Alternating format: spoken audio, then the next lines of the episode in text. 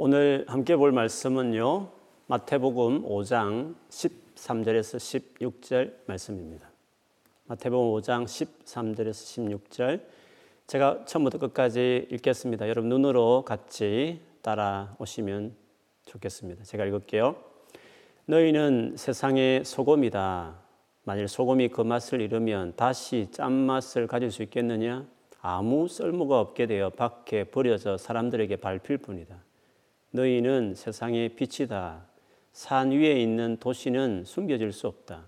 등불을 대박 안에 두지 않고 등잔대 위에 놓는다. 그래야 등불이 그 집에 있는 모든 사람에게 빛을 비추게 될 것이다. 이와 같이 너희 빛을 사람들에게 비춰라. 그래서 사람들이 너희의 선한 행실을 보고 하늘에 계신 너희 아버지께 영광을 돌리게 하여라. 아멘. 우리 한번 자기 자신을 향해서 옆에 있는 가족이 있으시면 가족을 향해서 축복하겠습니다. 하나님 우리 아버지가 되시니 걱정하지 맙시다. 걱정하지 맙시다. 아멘.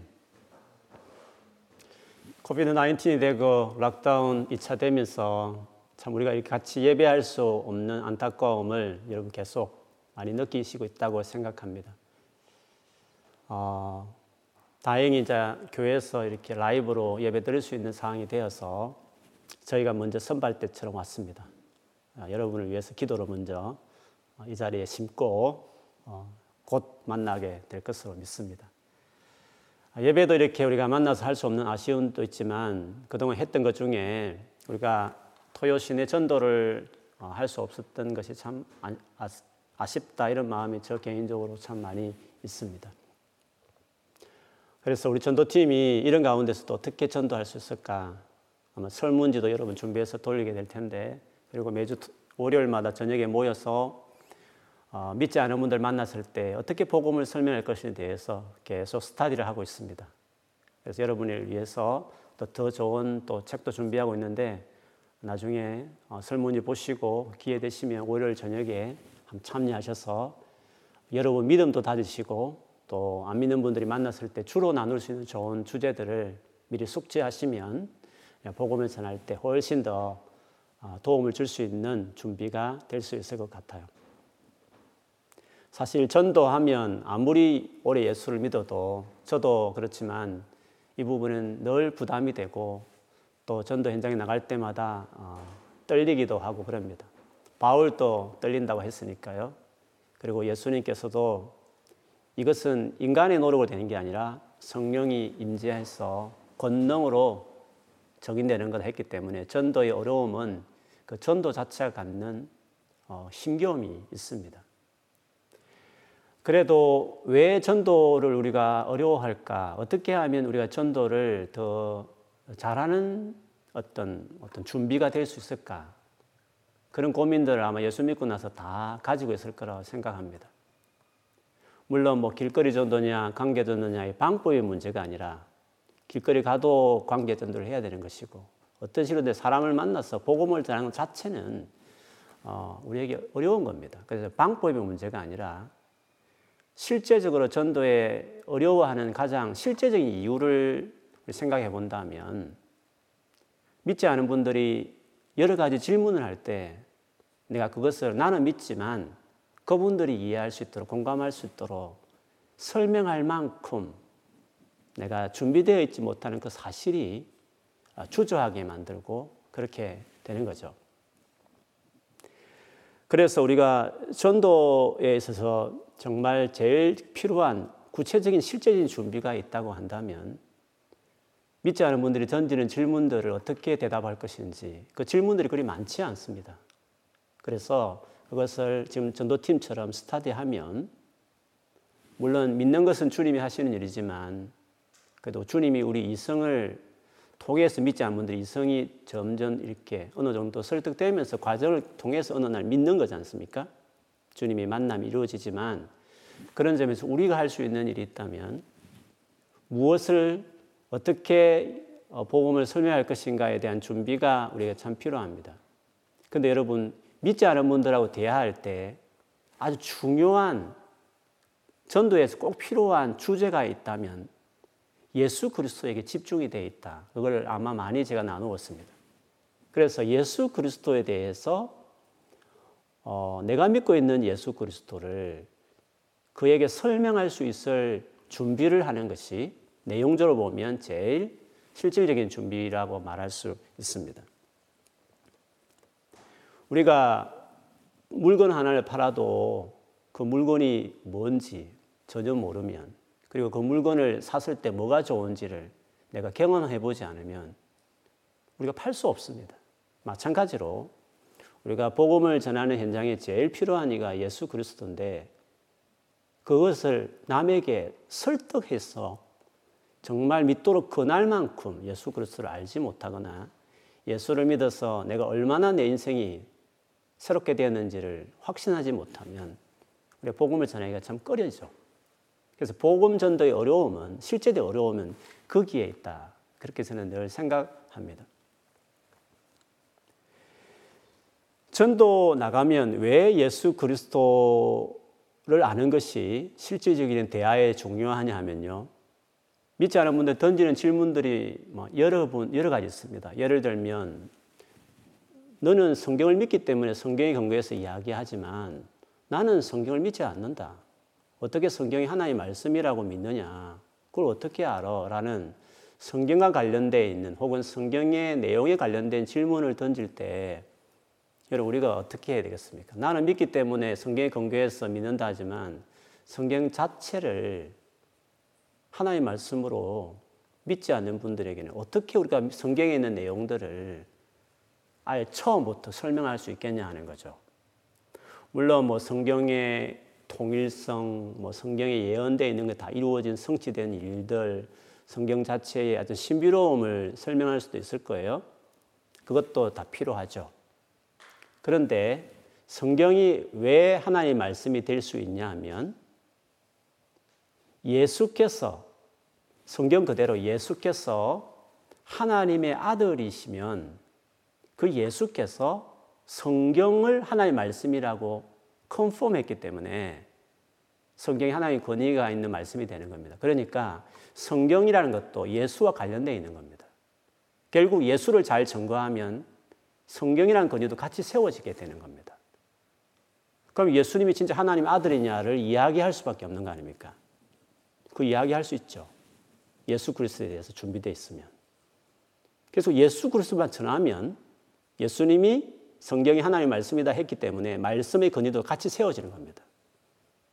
그래서 예수 그리스도가 하나님 아들이 왜 되는지 어, 그것도 성경에 있는 거 아닙니까? 하지 모르지 아닙니다. 성경에 있지만 예수 그리스도라는 하나님 아들 되면 성경과 다르게 역사적인 사건이기 때문에 그것으로 논증합니다.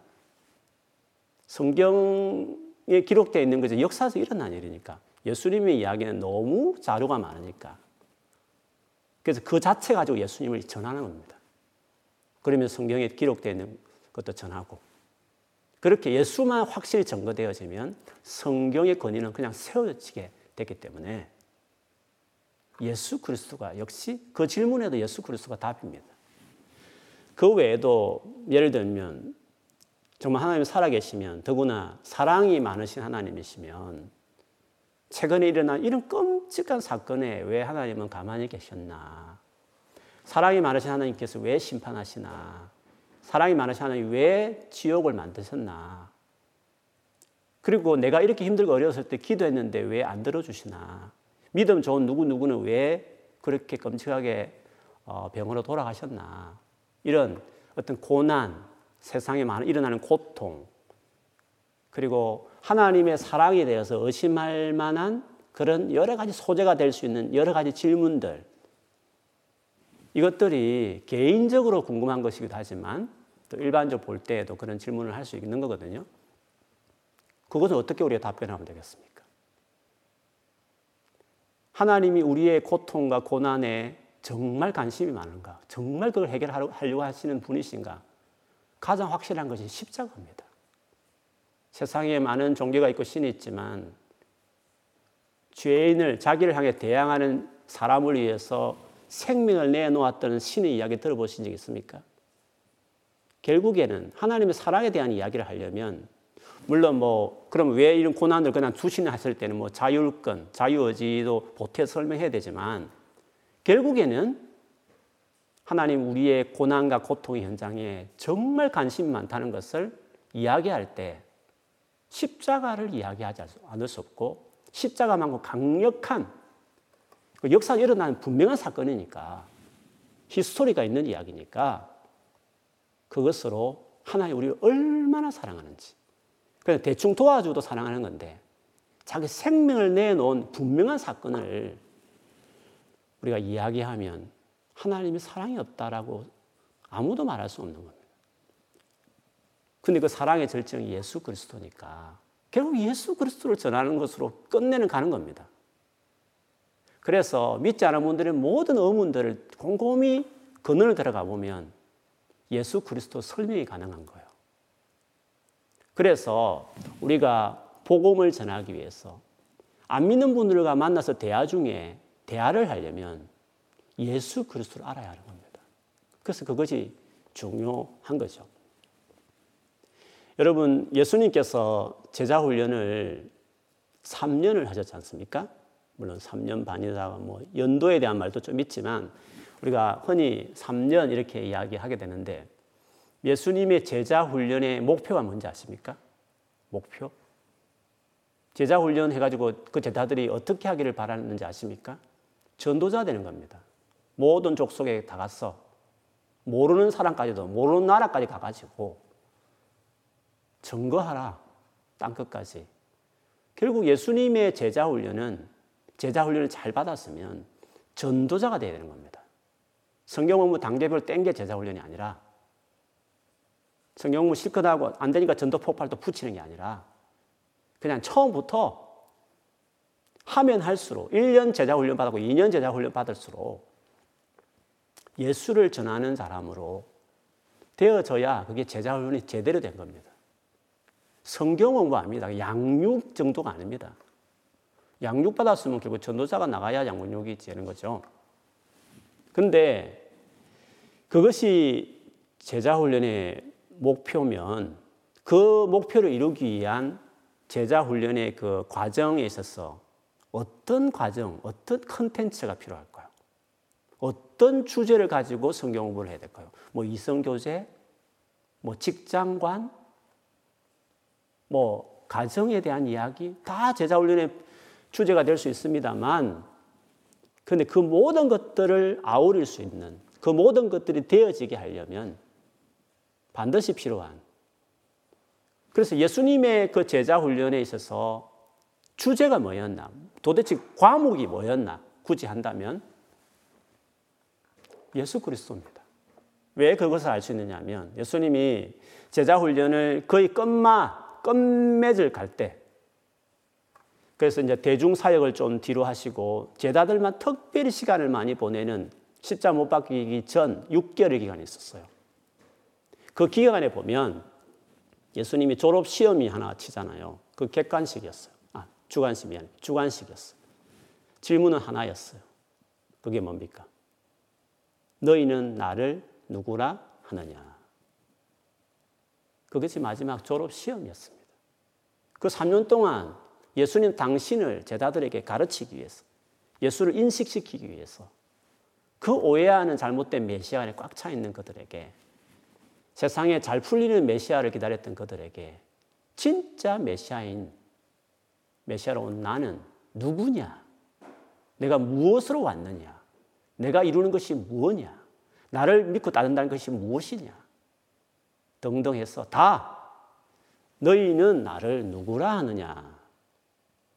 그게 제자훈련 3년 마지막에 예수님 던졌던 질문이셨습니다. 결국에는 예수 그리스도가 누구신가? 그것이 사형리 전도지 하나 달달 외우면 된다고 생각하시죠? 글쎄요. 그 기본이죠. 하나하나 주제를 깊이 들어가야 되는 거죠. 그리고 모든 주제를 다 예수 그리스도 연결시킬 수 있어야 되는 거죠. 그 정도로 총체적인 예수 그리스도를 아는 것이 내 개인의 뜨거움을 위해서도 필요한 것이지만 세상 사람들이 지금 기대하고 바라는 듣고 싶은 내용은 예수 그리스도를 듣고 싶어 한다는 것을 우리가 잊지 말아야 합니다. 그래서 실제로 그 예수님의 제자들이 나중에 예수님 성천하신 이후에 교회나 혹은 세상을 향해서 힘썼던 내용이 있었어요. 그것을 사도행전 5장 42절에 보면 제자들의 행적을 이렇게 표현합니다. 그들이 날마다 성전에 있든지 집에 있든지 예수는 그리스도라고 가르치기와 전도하기를 거치지 아니하니라. 가르치는 것은 제자 훈련입니다, 여러분. 제자 훈련 가르치기 한 다음에 전도하는 겁니다. 뭘 가르쳤냐? 예수는 그리스도라는 것을 가르치는 겁니다. 그게 제자 훈련인 겁니다. 그 다음에 전파하는 겁니다. 근데 왜 전파가 안 되느냐? 예수가 그리스도라는 것을 가르침 받은, 받은 것이 별로 없는 겁니다. 일단 믿었다 치고 그 다음에 뭐 기도, 성경 공부, 이성 교제, 하나님 나라 뭐 거창 주제들을 계속 다루는 거죠. 근데 막상 전도에 나가면 불신자들이 뭐 이성 교제를 물어봅니까? 성령에 대해서 물어봅니까? 아닙니다. 네가 믿는 믿음에 대해서 한번 질문하고 싶다는 겁니다. 근데 우리는 그 서버적이 너무 준비 안 된 겁니다. 그래서 현대 교회가 전도할 수 없는 가장 큰 이유는 교회에서 예수 그리스도를 깊이 풍성하게 안 나누는 겁니다. 일단 믿었다 치고 그 다음에 신앙생활 도움되는 여러 가지 너무 힘들고 어려우니까 위로되는 소망의 메시지 이런 것들은 꽉차 있는 겁니다. 그러나 사도들은 날마다 집에 있든지 성전에 있든지 예수는 그리스도라는 것을 가르쳤다 했습니다. 제자 훈련을 그거 한 겁니다. 그랬더니 전파하다. 예수님도 3년 동안 예수는 누군자 그거를 가르쳤던 것입니다. 그 다음에 전파하라, 정인되라 이렇게 했기 때문에 실질적인 우리가 전도에서 중요한 준비가 있다. 여러분 예수 믿고 나서 힘써야 될 것은 예수가 누구신가? 왜 그분이 우리의 구원자인지를 안 믿는 분들의 입장과 논리 속에서 이야기할 수 있을 정도로 준비해 가는 겁니다. 근데 그게요, 자기가 뜨거워집니다. 확, 그게 놀랍거든요. 그래서 전도하면 자기가 변한다는 이야기는 그 예수 그리스도 이상에 집중하면 본인이 바뀌는 겁니다. 왜? 예수는 능력이거든요. 왜? 복음은 강력하거든요. 예수를 알고 믿는 것이 왜 중요한가? 그것이 세상을 향해서 나가는데 왜 필요한가 하는 부분. 오늘 본문이 너무 또 잘 보여줘요. 오늘 본문에 보면 제자들을 향해서 예수께서 믿는 제자들을 위해서 하신 말씀이 산상수훈입니다. 믿는 자들에게 한 말씀인 겁니다. 그들 향해서 너희는 세상의 소금이다. 소금이다. 이런 말씀하셨 우리 흔히는 빛과 소금 하는데 순서가 틀렸죠. 소금과 빛인 거죠. 소금이 먼저 나와요. 그 그럴 수밖에 없는 이유가 있습니다. 너희는 세상의 소금이다. 이렇게 이야기했습니다. 그러면서 이 소금을 이야기하면서 맛에 강조했습니다. 소금이 맛이 없으면 쓸데없는 거니까. 맛을 가진 소금. 소금이 소금다운 것을 말을 하는 거죠. 맛을 잃으면 쓸데없어서 사람의 이게 밟힐 뿐이라고 말했습니다. 실제로 이스라엘 땅에 쓸모없는 소금들이 많이 있었는데 그것들은 어, 사람들이 해집하는 지붕이나 뭐 도로가에 그 뿌렸습니다. 사람의 찌밟히게 했다고 그럽니다. 맛이 있는 소금이라 하는 이 의미는 세상과 근본적으로 차이 나는 존재가 되는 것을 말합니다.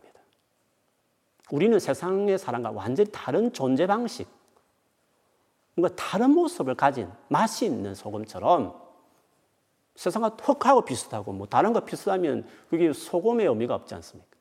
소금은 소금의 맛이 있는 것처럼 내 제자는 내 제자다운 맛이 있어야 된다. 정체성. 존재 방식, 그게 분명히 달라야 된다. 다름이 있어야 된다.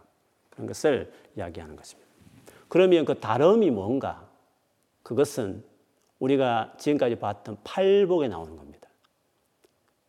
너희는 바로 이런 사람들이야 라고 정의 내린 다음에 그런 너희가 그렇게 살 때 세상과 다른 소금의 맛을 내는 거다. 라고. 그 맛이 뭔가 하는 것은 앞에 말한 팔복의 내용을 생각하지 않을 수 없습니다. 보통 우리가 팔복 이렇게 말하면요. 뭔가 내가 예수 믿은 다음에 뭔가 행하고 이루어내야 될 어떤 덕목, 신앙의 어떤 성숙, 뭐 이런 것들로 여러분 이해를 많이 해 오셨을 것입니다. 예를 들면, 심령이 가난한, 그래, 우리 마음이 가난해져야 돼. 어린아이 같이 주님을 막 바라보고 의지해야 돼. 뭔가 내가 달리 행동해야 될 어떤 부분이라는 거죠. 그렇게 이해를 하는 거죠. 슬퍼하고 애통. 그래, 우리 죄를 회개해야 돼. 애통하는 것이 있어야 돼. 그런 식이죠. 그 다음에 온유한 자. 그래, 마음이 온유해야 돼. 막 미워하거나 원수지고 이렇게 복수하려고 하지 말고 참 부들부들한 마음처럼 품어주고 그렇게 해야 돼. 그리고 의해 주려고 목마른 것처럼 맞아. 우리는 어려운 거, 정의에 대해서 우리가 정말 사모해야 되고 주님이 은혜를 정말 간절하게 의해 주려고 목마른 것처럼 사모하면서 그렇게 해야 돼. 그렇지 못한 여러분 그렇게 하십시오. 우리는 그렇게 그 제자입니다. 이렇게 뭔가 그렇지 못한 우리가 뭔가 해야 될 목표 같은 것으로 우리가 이 팔복을 이해할 수 있거든요. 그런데요, 그렇게 이해하는 수도 있죠. 뭐 성경에 있는 가르침이니까 그것이 잘못된 것이라고 말할 수는 없지만 팔복의 진짜 의미는요. 복이란 말 그대로 하나님이 주신 겁니다. 내가 뭔가를 해가지고 만들어낸 성취할 것이 아니라 이미 그 자리에 앉아 있는 그들을 향해서 너희가 이미 받은 복 있는 사람이다 라고 말했기 때문에 예수 믿는 자에게 주어지는 선물이며 이미 소유한 것이어야 팔복에 대한 바른 이해라고 말할 수 있는 거죠. 자, 그런 관점에서 제가 쭉 말씀을 사실 나눠왔는데 여러분 그렇게 이해했는지 아니면 옛날 방식으로 또 그 본문 보면 그냥 옛날 방식으로 맞아. 우리 마음이 가난해져야 돼. 우리는 슬퍼 애통하면 죄를 해결해야 돼.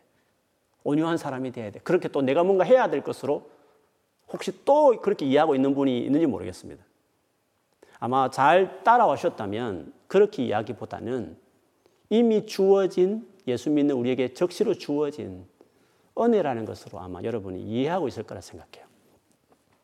혹시 또 그게 잘 어, 정리가 안 된 분이 위해서 간단하게 이 805 의미가 뭔지를 좀 설명하 넘어가면요. 특별히 처음부터 네 번째 복은요. 그 당시에 예수 믿은 제자들의 정황입니다. 현실입니다. 그러나 예수 믿었다는 그 사실이 너무 복이 있다는 것을 설명했고 나머지 네 개는 정말 예수를 믿었기 때문에 자연히 따라오게 되는 그렇게 갈 수밖에 없는 삶의 모습으로 그렇게 나눌 수 있어요. 심령이 가난하다 이 말은 가난한 걸 말합니다. 누가복음에 의하면 심령이라는 말도 없습니다. 가난한 자는 복이 있어 이런 말이에요. 실제로 가난한 걸 말합니다. 그리고 그 제자들이 그 당시 가난했습니다. 식민지하에서 직업 구하기 힘들고 음식도 배고프고 그런 시대였습니다. 주님이 가난한 너희들아 지금 가난한 현실에 그대로 있지만 그러나 너희는 나를 믿는 메시아를 믿은 너희는 복이 있는 거야. 왜? 하나님 나라를 이미 이루어진 하나님 나라를 너희가 경험하고 있기 때문에. 그 가난이라는 것은 뭐 대단한 의미를 부여할 것이 없이 그냥 가난한 겁니다. 실제로 가난한 사람의 마음도 가난한 겁니다.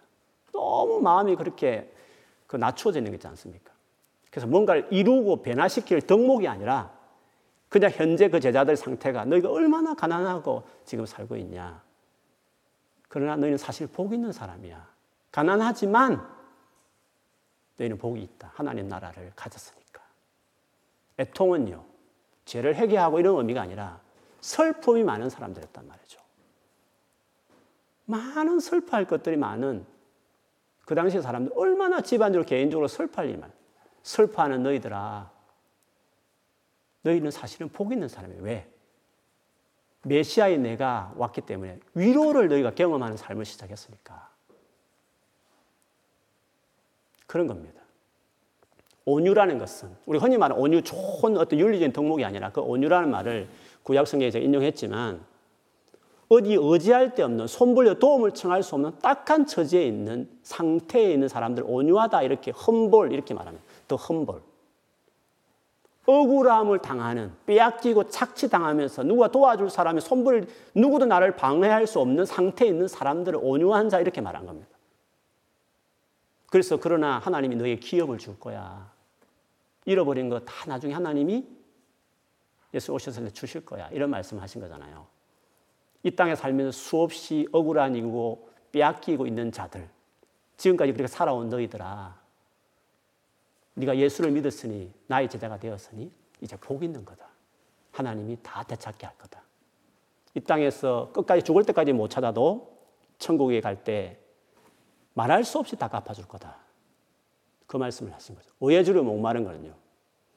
이 정의를 생각하고 정말 나를 위해서 어렵게 해줄 수 있는 책임감 있게 나를 위해 줄 사람 기다렸던 너희들아. 지금까지 그걸 기다려왔지 않느냐. 바로 그 을을 행하시는 메시아의 내가 왔다. 나를 통해서 너희가 채워지게 될 거다. 인생의 만족을 누리게 될 것이다. 그래서 이 네 가지는 뭔가 우리가 이루어야 될 뭔가 덕목을 말하는 것이 아니라 그 당시 그들이 살고 있는 정황을 말하는 겁니다. 그러나 예수를 믿었기 때문에 나를 믿었기 때문에 it doesn't matter. 가난도 괜찮아. 세상으로 안 채워줘도 정말 힘들게 살아도 나를 믿으면 그 감당이 되는 거야. 슬픔이 많지. 앞으로도 슬퍼할 일이 많이 있을 수 있을 거야. 세상은 그런 거야. 그러나 it doesn't matter. 억울한 일이 많지. 빽 쓰고 힘있는 사람들이 활개치는 세상이지. 그래서 힘들지. It doesn't matter. 괜찮아. 내가 너를 알지. 내가 다 그것을 낱낱이 갚아줄 것이니까. 진정한 의가 뭔지, 진정한 사랑을 책임감 있게 나를 위해 주는 사람을 만나지 못했지만, 그래서 그러고 갈망하고 의여주려 목말라 살아왔지만, 내가 있잖아. 나라는 관계 속에서 네가 그걸 경험해. 그 관계에서 충분하게 채워질 거야. 그래서 네 가지는 뭔가 변화를 요구하는 덕목이 아니라 우리가 세상을 살아가면서 겪는 약자들이 경험할 수 있는 그 상에서 고통스러운 순간에 예수를 인하여 다 이따즈 매트 해내면서 담당하게 탁 걸어갈 수 있는 사람들. 그게 크리찬이야. 가난한 사람을 부자로 만들고 슬퍼하는 사람을 기뻐하는 일을 막 세상에 부어주고 뭐 하나님이 개입해서 막 억울함을 다 풀어주고 모든 것이 다 정의가 다 실천되고 예수 믿으면 그렇게 될 것이라 이렇게 이 말씀을 푸는 게 아니라 그것들이 제대로 이루어지지 않은 세상을 계속 살겠지만 그러나 나와 관계를 맺은 너는 그 하나하나가 힘들고 어려운 일이지만 나라는 관계가 너무 강력해서 이따서 매트 하면서 쭉 갈 수 있다는 거죠. 그거는 하려고 해도 안 되는 겁니다. 누가 그렇게 할 수 있습니까? 근데 예수와의 관계가 그렇게 살아내게 한다는 거죠. 그런 존재 방식을 가진 존재가 되었으니 너희는 복이 있다. 나와 관계 맺은 사람은 그런 삶을 살아낸다. 그렇게 하시는 게 복이란 말이죠. 그 다음에 이어서 나오는 네 가지들은 예수를, 당연히 이 예수를 제대로 만나고 아는 사람이 나타나는 일이죠. 자비, 긍휼은 뭡니까? 용서하는 겁니다. 주님을 제대로 만난 사람은 나에게 상처 주는 사람을 용서하는 것들이 시작이 돼요. 힘들긴 하죠. 그럼 가능해져요. 그게 나, 를 어떻게 용서하는지를 내가 알기 때문에 주님이 마음이 깨끗하다는 것은 뭐 내 마음을 깨끗하게 해야 돼 이런 의미가 아니라 죄짓지 말고 깨끗하게 해야 돼 이런 의미가 아니라 마음이 깨끗하다 이 말은 두 마음을 품지 않는 겁니다. 신부가 다른 남자의 기웃거리지 않고 딱 한 마음 순결한 신부라는 것은 그 대상에게 다 주는 겁니다. 마음을. 마음이 청결하다면 하나님께 all my heart 나의 마음을 다 해서 하나님을 위해서 사는 겁니다. 그건 당연한 거죠. 예수님의 사랑을 아는 사람이 그렇게 가는 건 너무 당연한 겁니까? 그게 뭐 새 사람 같은 뭐 이루어야 될 덕목입니까? 그건 자연스럽게 일어나는 것입니다. 평화를 위해서 일하는 사람. 정말 어디 가든지 내가 희생해서 관계를 회복시키겠다고. 나서지 않아 될 일인데 내가 뭔가 희생하면서 어떻게 하든지 사람을 살려내겠다고 하는 예수님이 죽으심으로 하나님과 우리 사이를 화목해 하고 사람 사이 화목을 이루었듯이 자기 희생을 하면서까지 누군가를 위해서 헌신하는 사람들, 그 예수 믿는 사람들이 성숙해지면 그렇게 가는 거 아닙니까? 그 다음에 이제 그 을을 위해서 기꺼이 내가 이 세상에 많이 잃어버린다 할지라도, 즉, 박해를 받는다 할지라도 예수란 가치가 너무 크니까 그것을 지키기 위해서 내가 설사 세상이 나를 빼앗아가고 박해해도 오히려 그들을 위해서 기도하고 축복하면서까지 내 믿음을 지키면서 그 대가를 지불하면서 가는 자들. 그는 당연하죠. 예수를 진짜 생명을 복음을 만난 사람은 그, 그렇게 하는 겁니다. 그래서 팔복은 내가 열심히 노력해서 뭔가 얻어내야 돼, 이루어야 될 수능 시험 같은 게 아니라 예수를 만나면 자연스럽게 내 안에 셋업되고 깊어지고 세워지게 되는 일이다. 그래서 복이란 말입니다. 복. 그냥 주는 복이란 말입니다. 그냥 그 선물과 같은 것이라는 것입니다. 그래서 그 가장, 그 당시에 가장 하층인들, 경제적으로나 정치적으로나 모든 것에 하찮은 그들, 그들을 향해서 너희가 세상의 소금이다. 너희는 완전히 다른 존재가 되었기 때문에 너희야말로 그 존재 방식대로 맛을 가진 자로 살아라.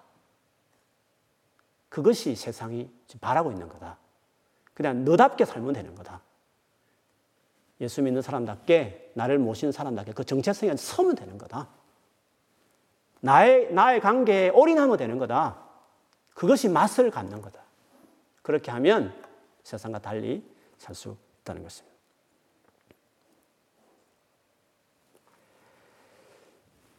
그렇기 때문에 예수 그리스도를 아는 것만큼 놀라운 지식이 없습니다. 그리고 예수를 믿는 것만큼 위대한 일도 없습니다. 예수를 전하는 것만큼 영광스러운 일도 없는 겁니다. 이 놀라운 삶이 어떻게 우리 노력을 가능한 겁니까? 가난해도 이타전 몇할수 있습니까? 수많은 억울한 일 당해도 거기에 묻혀서 분노에 살지 않고 힘들고 어렵지만 눈물 흘릴 일이지만 이 따져 메타면 갈 수 있는 그게 어떻게 가능합니까? 그 인간의 노력 가능합니까? 예수만으로 가능한 겁니다.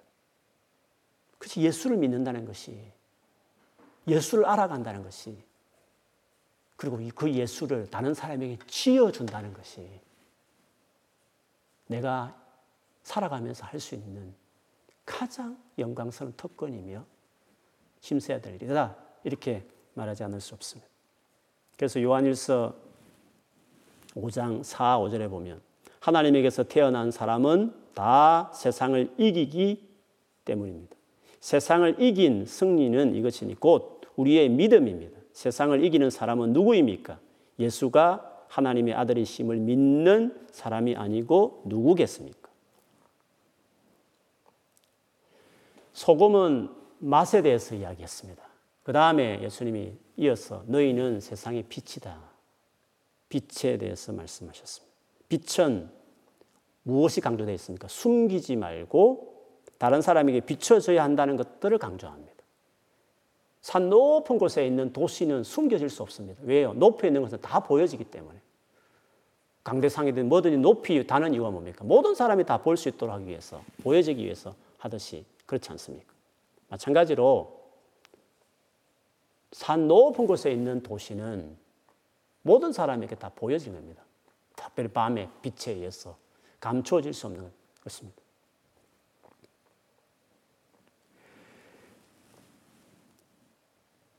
집안의 등불도 그래서 대박이라 되어 있지만 그냥 그렇습니다. 그릇에 탁 이렇게 불을 이렇게 덮어서 안 비치게 그렇게 하지 않지 않습니까? 빛이라는 것은 다 등잔대에 올려서 집안 사람 다 볼 수 있도록 하지 않느냐고 말했습니다. 그래서 여기서 특별히 너희가 세상의 빛이라 이렇게 말한 이유는 너의 정체성을 세상에 숨기지도 말아야 되며 숨길 수도 없다. 숨겨질 수 없다. 그렇게 이야기하는 것입니다.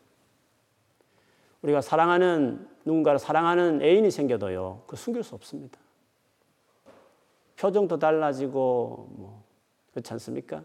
헤어스타일도 달라지고, 옷 입는 것도 달라지고요. 얼굴 표정도 다 달라집니다. 진짜 예수를 알았으면, 믿었으면, 어찌 그걸 숨길 수 있단 말씀입니까? 그냥 자연스럽게 드러나는 겁니다. 그렇기 때문에 우리가 예수 믿은 그 모습 그대로 살면 되는 겁니다. 그냥 그걸 드러내고 숨기지 않고 보여주면 되는 겁니다. 그게 전도입니다. 그러면 전도가 되어지는 겁니다. 가장 기본적인 것은 내가 예수를 믿는다는 것을 나의 정체성을 숨기지 않고 그냥 드러내며 살아가는 겁니다. 뭐 유달리 뭐 성경 구절 많이 인용하고 막 이렇게 하는 것이 아니라 정당하게 우리가, 살아갈 라이프를 그냥 이야기하는 겁니다. 교회 가야 된다는 것을 설명할 자리가 있지 않습니까? 술자리라든지, 뭐 주일날 약속을 자꾸 잡는다든지, 아니면 다 간행처럼 되고 있는 일인데 예수 믿기 때문에 할 수 없는 일이라든지, 다 애매한 상들 있지 않습니까? 그때 우물쭈물하게 그냥 핑계대지 말고, 그때 내가 교회를 가기 때문에 예수를 믿기 때문에 내 개인적으로는 좀 못하겠다 하면서 예수를 믿는 걸 밝혀야 되는 겁니다. 숨기면 안 되는 겁니다. 부끄러워하면 안 되는 겁니다. 유달리하게 그 사람하고 싸울 필요 없이 그냥 내가 예수 믿는 것을 드러내기만 해도 되는 겁니다. 근데 내 자신을 이야기하는 겁니다. 그런 기회가 있을 때마다 빛을 비춘다 이 생각으로 여러분 편안하게 정중하게 또 이해를 구하면서 여러분 예수 믿기 때문이라는 것을 이야기를 해주는 겁니다. 우리 한국의 우리 자매가 어, 전라남도 신안군 우리 정도라는 섬에서 레디전시 아티스트로 지금 몇 개월 지금 그림을 그리고 있습니다. 다 먹여주고 재워주는 그게 뽑혀서 정말 실력 있는 또 아티스트로 이제 한국에 가서 지금 정도라는 아주 유서 깊은 그 신앙의 섬에서 거기서 그림을 지금 곧 그리고 이제 전시하게 될 텐데 한국의 상황이 그렇지 않습니까? 교회 가는 것 자체에 대해서 안 믿는 사람들이 다 이렇게 안 좋은 시선을 보거든요. 교회에 대해서 안 좋은 이미지를 다 가지고 있어가지고.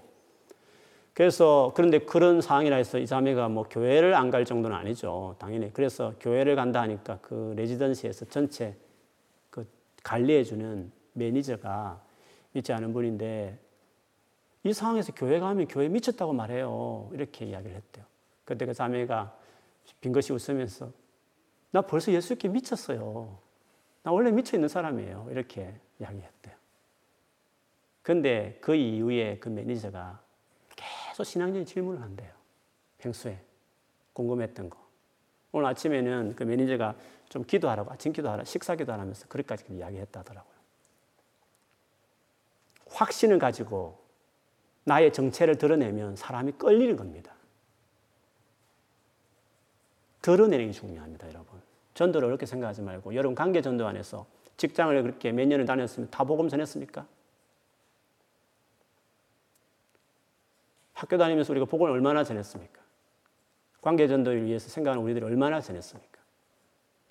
근데 전하기 위해서 제일 기본이 뭡니까? 내가 예수 믿는 것을 떳떳하게 드러내고 또 질문할 때 진지하게 계속 이야기하는 겁니다. 그게 다 전도지 않습니까? 기본은 드러내고 숨기지 않는 것입니다. 나의 정체성 그대로 사는 겁니다. 예수 믿는 사람으로서 더 차이 나는 인격과 삶으로 나아간다면 뭐 더 말할 수 없겠죠.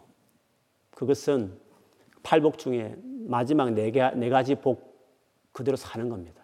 그렇게 살아내면 확실하게 차이 나는, 더 차이 나는 모습을 보여줄 것입니다.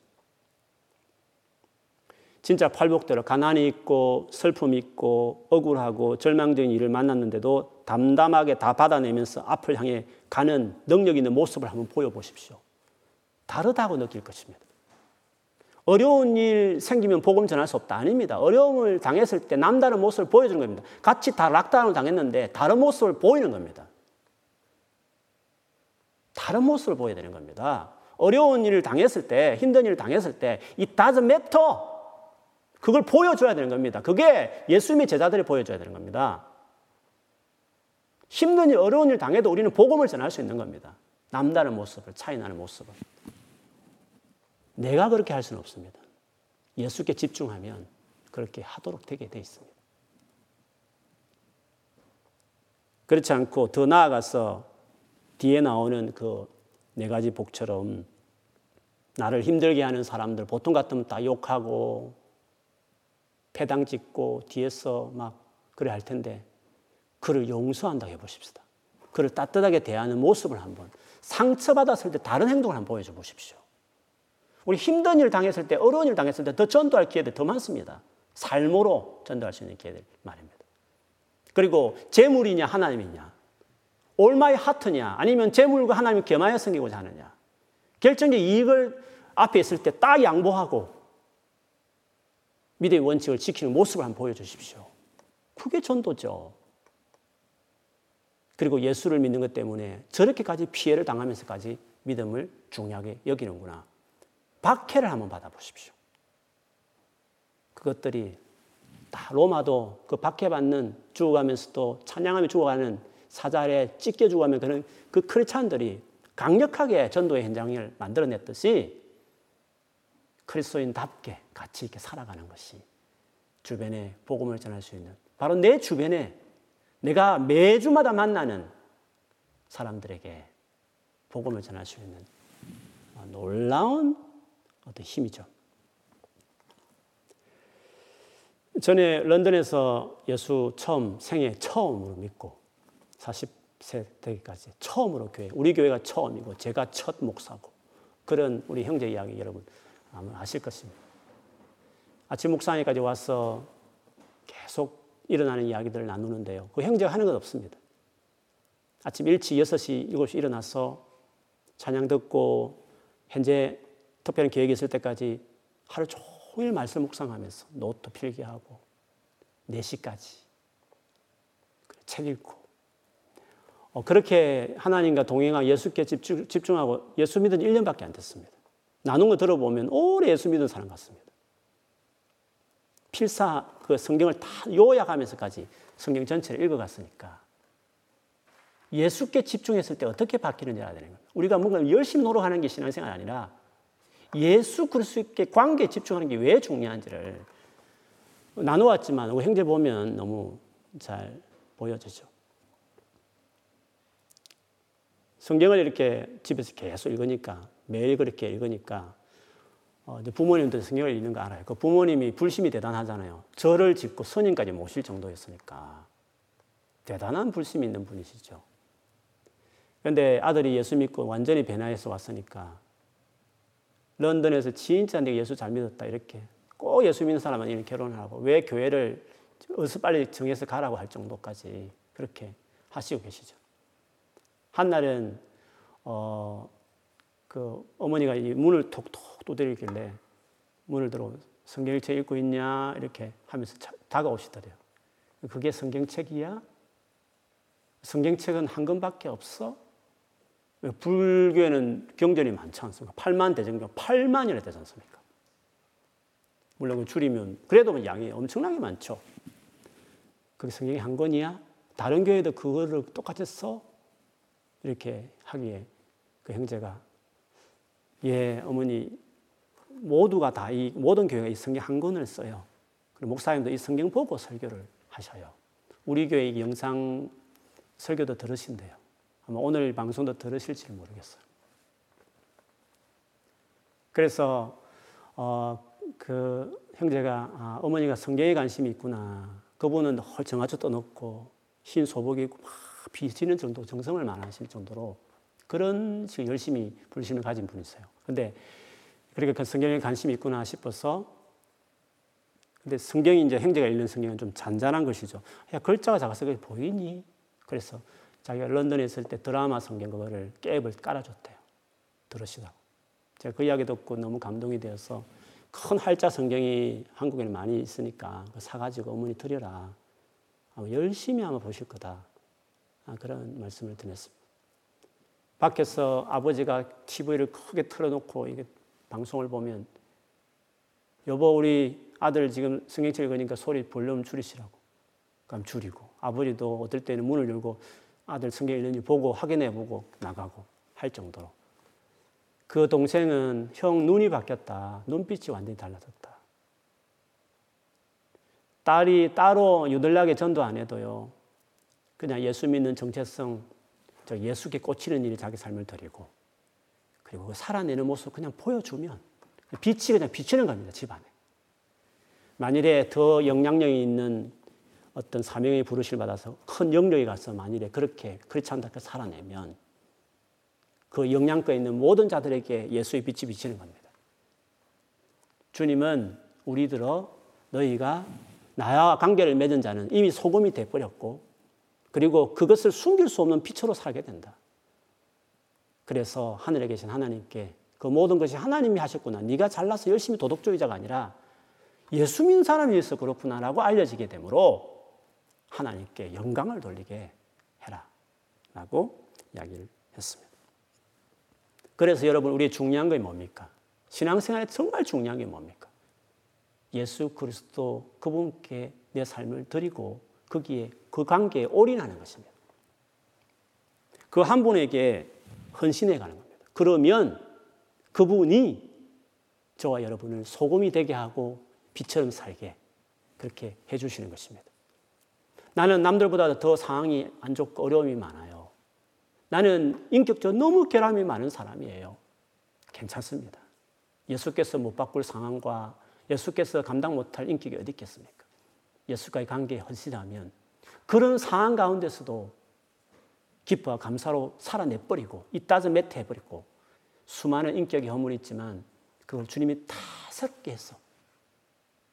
눈빛이 바뀌고 완전히 인생이 달라졌다 할 만큼 몇십 년을 도 닦는다고 사람이 바뀌겠습니까? 그 형제가 그렇게 해서 바뀐 거 아니지 않습니까? 예수님 그분 붙들고 열심히 찾고 그렇게 주님 알기 위해서 자기 삶을 1년만 헌신해도 삶이 바뀌듯이 우리에게서 변화는 내 의지와 노력으로 뭐 열심히 뭐 바르게 살아보겠다는 게 아니라 구주와의 관계를 맺는 겁니다. 복을 받는 겁니다. 그리고 그분께 계속 내가 나아가는 겁니다. 그러면 그분이 나를 새롭게 하는 것입니다. 그래서 내가 안 좋은 모든 상황과 인격적인 결함이 맞는 그 많은 것들이 오히려 이야기할 수 있는 드라마틱하게 이야기할 수 있는 예수님의 살아계심을 증거하는 소재거리도 다 바뀌어버린 겁니다. 그래서 내가 지금 당면한 남들보다 더한 어려움이나 부족함이 있다 치더라도 그것이 나의 삶을 힘들게 하고 어렵게 하고 슬프게 하고 진짜 내 삶을 어려, 모험하게 만드는 같이 보여지는 일들이 있을지라도 예수께 더 그렇기 때문에 헌신하면 나는 그분만 붙들었는데 그분이 나의 모든 인생에 대해서 감당해낼 수 있도록 다른 사람에게 감동을 주는 인생이 되도록 우리를 만들어 주시는 것입니다. 그래서 우리가 계속 지금 붙들고 있는 대로요. 여러분 계속 사모하는 대로 예수님 더 의지하십시오. 요 최근에 상황이 더 어렵고 요 최근에 여러분 부족함을 더 많이 느끼시면 느낄수록 여러분 의지를 자꾸 다지려 하지 마세요. 그 도 닦는 겁니다. 그러니까 어떤 의지? 예수를 찾는 의지를 다졌어요. 그분을 가까이 하는 그 의지를 다렸어요. 순종하려면 행동을 하려면 그걸 하세요. 그렇게 하시면 상황이든지 나의 인격이든지 간에 그분이 나를 바꿔가실 것입니다. 그래서 예수를 전하는 겁니다.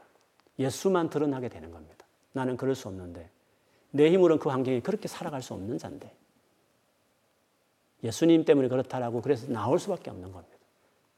이번 한 주간 또 예수께 나아가는 여러분 되기를 축복합니다. 네, 그분 관계에 헌신하세요. 거기서 모든 에너지를 얻으세요. 그분이 여러분을 소금이 되게 하고 빛으로 살게 만들도록 들이세요. 그렇게 1년, 2년을 보내면 어디든지 우리 전도합니다. 그냥 전도가 되는 겁니다. 예수 그리스도를 날마다 집에 있던 성전에 예수 그리스도를 그러니까 그리스도임을 가르치고 배우고 알아가면 전파하는 겁니다. 입술로도 전파하지만 삶으로도 전 인격으로 그렇게 살게 되는 겁니다. 그렇게 빛과 소금, 소금과 빛으로 살아내는 우리 모두가 되기를 주의 이름으로 축원합니다. 아멘.